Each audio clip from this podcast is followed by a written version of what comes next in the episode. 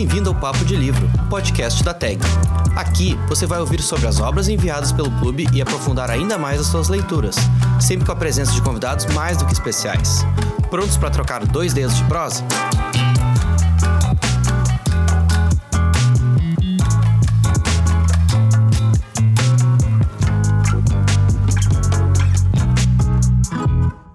Oi, pessoal! Bem-vindos ao podcast sobre o livro de novembro da TAG Curadoria, em algum lugar lá fora. Eu sou Rafaela Pechansky, publisher da TAG. Nesse mês, a gente enviou um livro inédito em parceria com a editora Instante. Eu acho que dá para dizer que esse é um dos livros mais profundos e impactantes do nosso ano inteiro. Não à toa, ele está se consolidando como um dos mais bem avaliados também, com 4.6 no nosso app. A premissa do livro parte, na verdade, de uma pergunta: O que aconteceria se um homem escravizado arriscasse tudo por amor? Para nos ajudar a digerir essa obra, no sentido de elaborar os seus significados, a gente chamou para essa conversa a curadora do mês, Micheline Verunski. Escritora e historiadora, ela é autora de livros de contos, poesias e romances, incluindo Nossa Teresa, ganhadora do Prêmio São Paulo de Literatura, e O Som do Rugido da Onça, que conquistou o Jabuti de melhor romance literário e terceiro lugar do Prêmio Oceanos. Mais recentemente, em 2023, ela lançou Caminhando com os Mortos, um romance que lida com as consequências da intolerância e da doutrinação religiosa. Espero que vocês gostem do nosso papo. Micheline, muito bem-vinda ao nosso programa. É, muito obrigada por ter aceitado esse convite, muito obrigada por ser curadora desse livro tão importante. E eu queria começar com uma pergunta uh, bem sobre a tua leitura, né, sobre a tua curadoria. É, o que, que tu achou desse livro enquanto tu lia? É, enfim, é um livro bem pesado, é um livro difícil. É, então, compartilha um pouco é, com os associados sobre a tua experiência de leitura desse livro. É, esse livro, ele me surpreendeu. É, é um livro, como você disse, é, denso, né? Tem, tem uma, uma temática dentro desse, desse desse lugar da escravização e desumanização né, da, de, de pessoas. E só que ele tem uma abordagem que é uma abordagem muito original, muito interessante, é, que eu vou resumir dizendo que é dar o nome às coisas, né? Então, é, os escravizados é, é, um, é uma a história se passa no, no sul dos Estados Unidos, né, num período anterior à, abolição. E é, esses escravizados eles se autodenominam como roubados. E é, eles denominam os seus é, senhores, os seus opressores, de ladrões. E isso é, de fato, dar nome às coisas, isso é, é de fato, colocar o dedo na ferida. E só por isso, né, só por esse, que parece um detalhe, mas não é, isso torna essa leitura que é difícil, ela coloca, ela é colocada em outro, em outro lugar, né? Que é é, que é o lugar da resistência, que é o lugar da insurgência. Então, o livro ele convoca isso.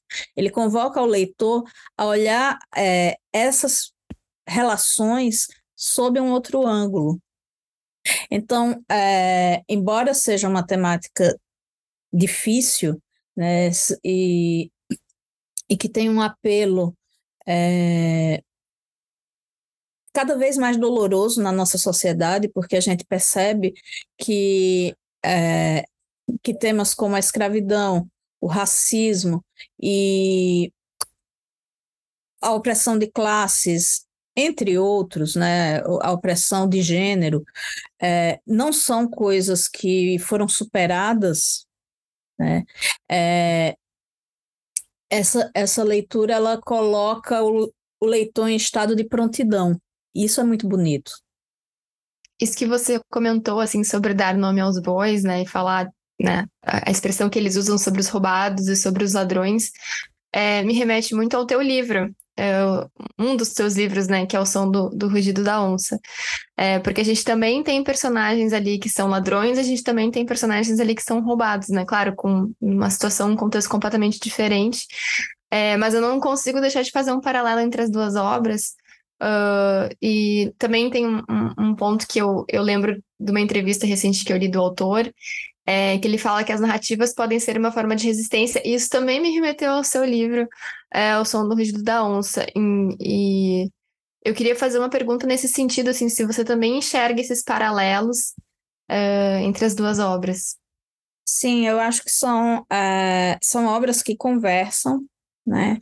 É, que dialogam é, nesse lugar que, que você aponta, e é, também por uma por um outro por uma, uma outra questão que é como dar voz a, a essas pessoas a quem a quem foi roubada a humanidade a quem foi é, a, a, quem foi tirado é, os direitos fundamentais né então eu acho que nesse nesse lugar é, são obras irmãs, né, em certo, em certo sentido. E,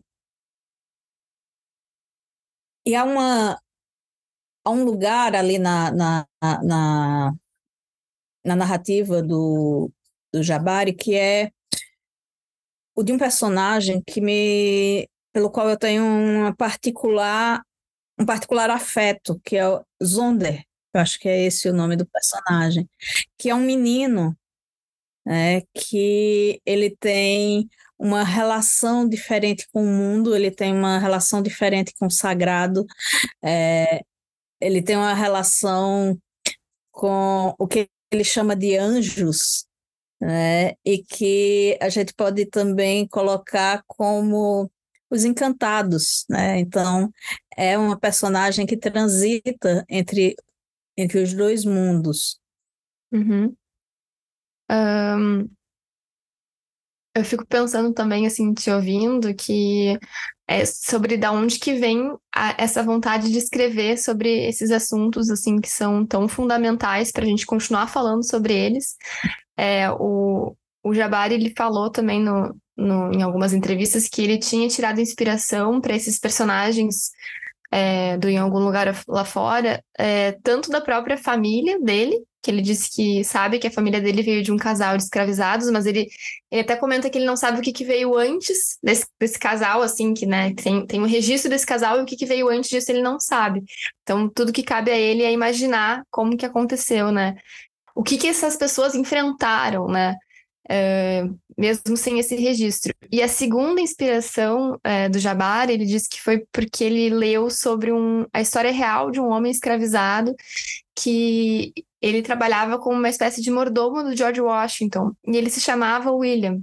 E ele também foi apaixonado por uma mulher, Margaret, e não, não, não se sabe, assim, por registros, pela falta de registros, se eles chegaram a ficar juntos. Eles se sabe que eles eram apaixonados um pelo outro.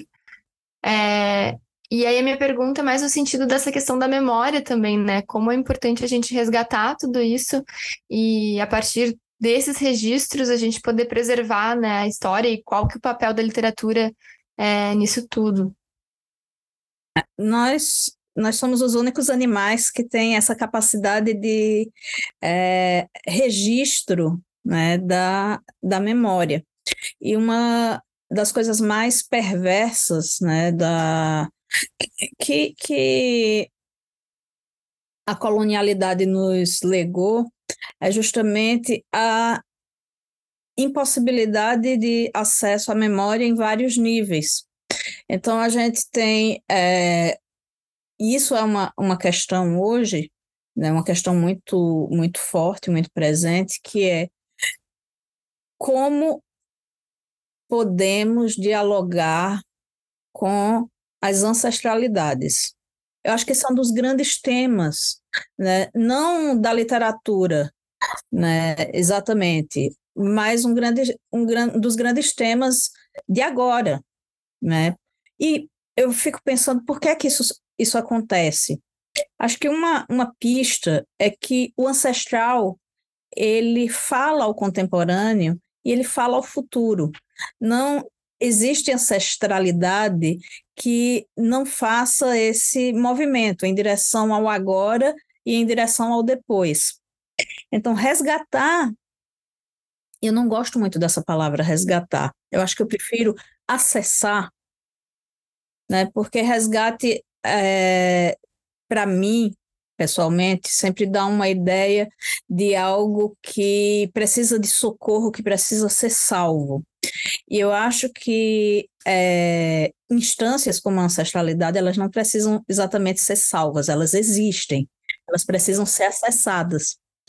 É, acessar é, essa ancestralidade significa que a gente vai em, se entender melhor e sermos capazes de construir é, futuros. Então, quando se traz de volta essas histórias, quando se fabula, inclusive, essas histórias, a gente está dando uma a gente está dando uma chance para a gente mesmo, né? A gente está se colocando no mundo é, como alguém como pessoas, como indivíduos que sabem de onde vieram e para onde vão. Então, é, acessar esse ancestral, né, que é uma coisa que nos é negada, que é negar quem é, quem é que tem ancestral, né, formalmente nesse mundo? São os ricos. Os, riscos, os ricos têm genealogia quatrocentona de vários e vários ancestrais, tem fotografias, tem documentos, tem registros. Né? As pessoas escravizadas, é, isso foi roubado no momento da escravização, e isso foi roubado aos seus descendentes. Assim como é, os pobres, assim como essa grande é, parcela de brasileiros que não sabem de sua ascendência indígena, não sabe de sua ascendência é, africana, somos, são milhares, somos milhares que não sabemos. Então, quando a literatura se propõe a contar essas histórias, a fabular, a, a dar novos sentidos, novos finais né? E novas vidas, né, para esses que foram antepassados, a gente se ancora, a gente se ancora no mundo, se ancora no passado, se ancora no agora e a gente lança essa âncora para o futuro também. Isso é muito forte. Né? Aí você vai me dizer, ah, a literatura, a literatura é, é um fim em si mesma. A literatura tem. O, o seu compromisso é com a arte, sim, com certeza. Mas a literatura é feita para gente. E gente vai buscar sentido em tudo. Eu concordo totalmente, e eu acho que eu estou falando de uma, uma, perspectiva assim pessoal, mas no momento em que eu comecei a ler livros de ficção eu comecei a questionar muita coisa que tinha sido me ensinada no colégio. E é muito, é muito bizarro pensar que a gente está falando hoje de 2023, mas até, sei lá, talvez 10 anos atrás, a gente ainda aprendia que o Brasil tinha sido descoberto. Era essa expressão que a gente. Ah, acho que ainda tem escola, muitas escolas que ensinam dessa forma ainda, né? O Brasil foi descoberto pelos europeus. Ou seja, o que, que a gente aprendia antes? O que, que era o Brasil antes? É, de 1500, ah, não era nada, né? Não existia. É, é um apagamento que a gente aprende desde pequeno é, e que eu acho que está sendo revisto, claro, acho que já, né, os professores já estão, as escolas já estão é, mudando, a gente, enquanto sociedade, está mudando, assim, né, aos pouquinhos, mas eu acho que a literatura entra nesse momento também, e, e, e uma coisa que eu sempre falo, já falei em algumas em, em podcasts passados, e fazendo daí uma referência ao, ao livro do Jabari, é, que eu acho que a literatura também tem esse papel, esse poder é, de tornar mais uh, menos abstrato algumas coisas que a gente aprende quando a gente fala talvez de escravização nas escolas e a gente coloca todo mundo num, né, é uma caixinha assim, a ah, escravização. Quando a gente começa a se deparar com personagens, que pessoas que com nomes, histórias e trajetórias, uh, é um golpe que a gente sofre por, por, muitas vezes por falta de informação, porque a gente às vezes não aprende, assim, a gente vê muito isso no, no aplicativo da tag, assim, nossa, eu nunca tinha parado para ler uma trajetória de pessoas que tiver, foram escravizadas, assim, e, é, e torna mais concreto, eu acho, o que aconteceu. É, e é importante isso, é importante doer na gente quando a gente lê, é importante que a gente sofra, eu acho, assim, pra, pra porque eu acho que torna é isso, assim, tira de um lugar assim de abstrato, de ah, uma coisa que a gente só aprendeu ali de passagem na escola, enfim, nunca mais falou sobre esse assunto, porque também a gente sente vergonha do nosso passado, né, assim, enquanto Brasil, enquanto sociedade. É, então eu acho que é importante essas, essas, esses livros são importantes para colocar na ferida, na ferida, como você falou no início do, do podcast. Não, eu ia te perguntar, porque a gente vem falando sobre essa questão da literatura, é, e eu tinha uh, lembrado da questão, enfim, mencionado a questão do Black Lives Matter e, e né, dos últimos anos que geraram ondas de choque, a gente começou a ver, assim, é, grandes conglomerados se mexendo um pouco, assim, pelo menos no nível ali de publicidade, para não, a gente vai falar sobre isso, né, as marcas, a, o próprio mercado editorial querendo publicar mais obras de, é, de autores negros, eu queria te perguntar como é que tu enxerga esse movimento, né? Em que ponto a gente está? É óbvio que falta muito para ser feito, é, mas enfim, queria saber qual é o teu, o teu diagnóstico assim desse momento atual. É, eu tenho muito cuidado ao pensar esse, é, esse momento atual, porque é, os movimentos e, é, e todo o ativismo em torno dessas pautas, ele é extremamente legítimo, né? E acredito que é, que isso acaba por formar um, um, uma grande paisagem social que permite com que não só a, a, reflexão, a crítica, mas permite uma outra coisa que é, que é aí onde eu fico um pouco receosa, que é o capitalismo. O capitalismo, ele transforma tudo em commodities. E ele pega é, a, a pauta que é legítima, que é necessária, e ele transforma em produto. Eu não, nem estou falando em livros. Livros, quanto mais, melhor. Eu estou falando de como o capitalismo é, transforma isso num, num produto, né? como é, como dilui isso para vender roupa, para vender é, joias, para. Enfim. Dou um exemplo muito claro em outro lugar, que é a imagem de Frida Kahlo. Né? A dor de Frida Kahlo ela é mercantilizada no extremo que muitas vezes não se sabe quem é, quem foi a mulher por trás daquela dor. Então, isso é o que me preocupa né, em relação a, a, ao cenário atual. Não as pautas em si, não é, a luta em si, mas o que o capitalismo vai fazer com isso. Né? Então, acho que a gente precisa estar sempre muito atento né? e está sempre muito é, desconfiado com a mercantilização da dor do outro, né? Então, eu acho que em outro polo, a, a literatura, é, a filosofia, a arte, eles vão é, ajudar a criar esse, esse olhar crítico né, sobre, sobre o mundo e sobre o próprio capitalismo. Mas eu não, eu não acredito em, em luta que não se infiltre nesse capitalismo para derrubá-lo.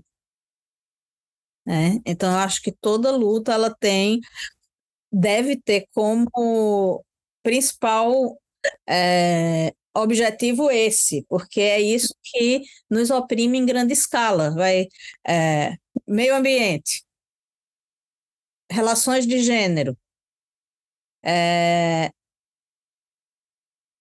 questões ligadas à raça. Tudo isso vai passar por essa por esse moedor de gente, né, que é o capitalismo, esse capitalismo em vias de extinção, assim espero. Sim. É, é, e que eu acho que também tem, é, tem muito a, a, coisa de a gente achar que é o suficiente, eu acho, assim, de olhar assim, uma marca ali colocando, é, talvez capitalizando em cima do movimento tipo Black Lives Matter e pensar, ah, ok, isso aí já é um agente de mudança, quando na verdade não é, é uma vitrine, né? Claro que já é um, é um passo, mas, assim, é aquela coisa quase como a gente dá um check, assim, sabe? Ah, ok, foi feito o tema de casa. É, e aí eu concordo muito contigo nesse sentido de que eu acho que a literatura, não. A literatura, assim, no momento em que tu compra um livro, claro, tu lê o livro, tu não pega aí. A, a gente teve uma, uma coleção, é, dois anos atrás, que era Vozes Negras sete livros de autores negros, é, que a gente fez em parceria com a Companhia das Letras, mas a gente tinha muito isso, assim, que a gente bateu na tecla de que a gente queria que as pessoas, de fato, lessem os livros, fizessem o curso que a gente estava oferecendo, e não só comprasse para tirar uma foto e botar no Instagram de que, ah, eu comprei, eu tô botando na minha estante ali bonito e eu tô dando um check nesse assunto, assim, né, de que eu estou lendo autores negros, porque isso não, né, gente... só isso não é o suficiente para a gente mudar enquanto sociedade, né, então... Mas, claro, a gente é, é, isso, a gente tem que. Acho que do nosso lugar fazendo a nossa parte, assim, né? A gente, enquanto inserido no mercado de livros, estamos apontando pelo menos nessa direção. É, e agora eu queria mudar um pouquinho de assunto. Eu queria. Não, não sei se mudar, talvez de assunto, talvez tenha um paralelo com o que a gente está falando, mas eu queria te perguntar sobre a epígrafe do teu novo livro. Não, não podia deixar de perguntar, eu não li ainda, ele está aqui na minha, na minha lista de próximos livros, inclusive. É, teu novo livro, que é Caminhando com os Mortos, e que diz: Deus é grande, mas o mato é maior. É, eu queria entender. Queria entender de onde vem, é, por, que, que, por que essa frase, né? E qual a relação dela que ela vai ter com o livro. É, essa frase, ela é uma, é uma frase que vem da, da, da oralidade, da época da, da Guerra do Paraguai, né, em que as pessoas eram principalmente pobres, indígenas, é, oponentes do, do império, e pessoas escravizadas eram obrigadas a ir lutar no Paraguai. Chamavam de voluntários da pátria, mas não eram voluntários, eram é, era uma, um alistamento forçado. E é, as pessoas corriam para o mato para se esconder, né? Quando é, as forças nacionais iam para para as cidadezinhas, para o interior, capturar as pessoas para lutar na guerra. E essa foi uma frase que circulou muito nessa época que se Deus é grande, o mato é maior. E eu gosto muito dela porque ela dá é, eu acho que ela coloca as coisas no lugar. Né? É, obviamente, é, esse Deus a que a frase se refere, é, eu leio como é, as forças institucionais da igreja, do Estado, a força de polícia, né?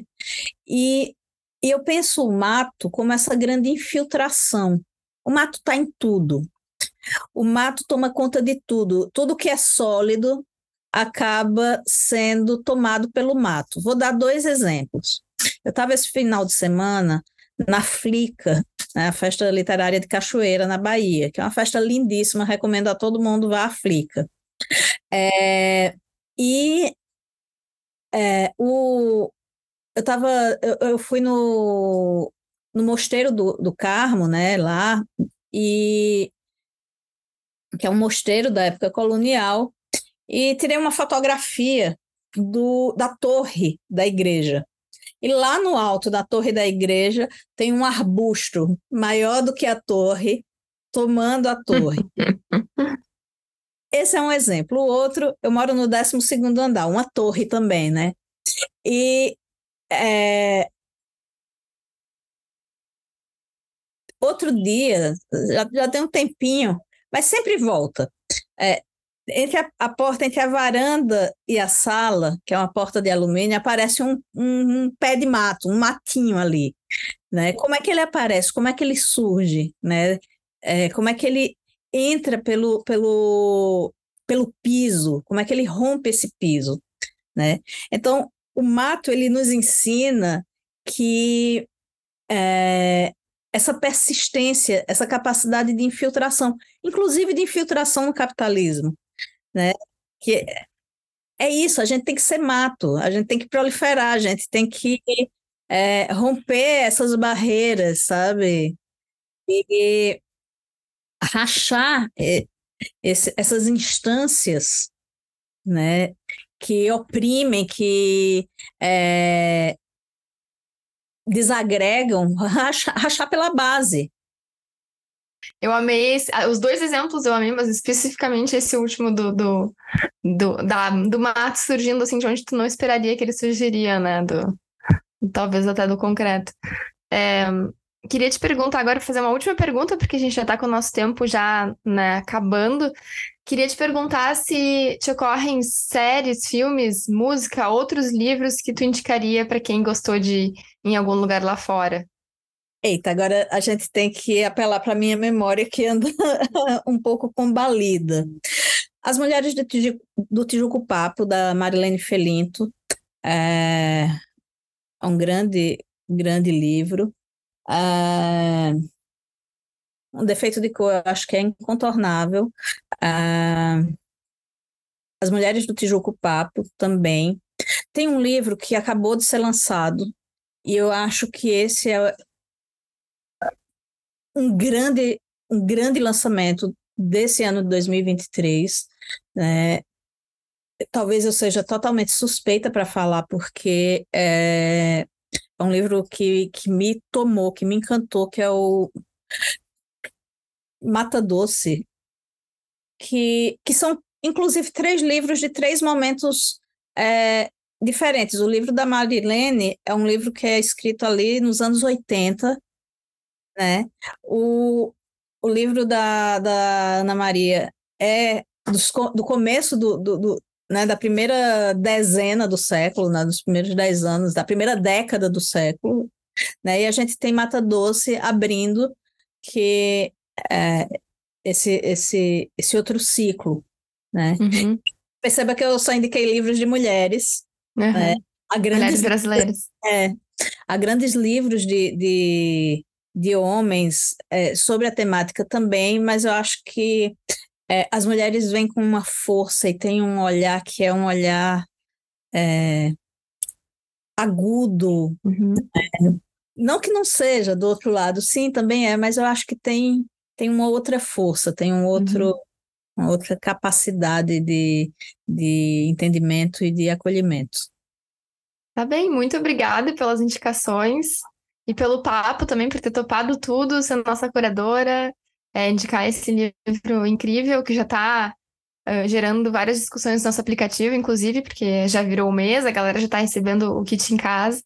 Muito obrigada por tudo, Micheline. Obrigada mesmo. Ah, Espero que a gente conte contigo de novo. Ah, foi uma alegria participar dessa curadoria da TAG. É, acho que são ações como essa que, que fazem criar uma outra nuvem de significado no mundo, né? Eu acho que é isso. Livros, livros, livros, e isso vai mudando. Livros mudam o mundo? Não, não mudam. Mas mudam as pessoas que vão mudar o mundo. Então, eu acho Exato. que é, é esse o pensamento. Muito obrigada. Obrigada por tudo. Obrigada também, querida. Então é isso, queridos ouvintes. Estamos encerrando mais uma edição. Mês que vem tem mais, com o último programa do ano, para falar sobre um livro contemporâneo muito especial de uma jovem autora gaúcha que está se consolidando como uma das grandes vozes da literatura brasileira. Se vocês tiverem qualquer dúvida ou comentário sobre o programa de hoje, podem enviar para produto@taglivros.com.br ou responder o formulário que está aqui na descrição desse episódio. O programa de hoje contou com a produção de Sofia Maia e apoio técnico de Bruno Miguel. Espero que tenham gostado do programa e até o próximo mês.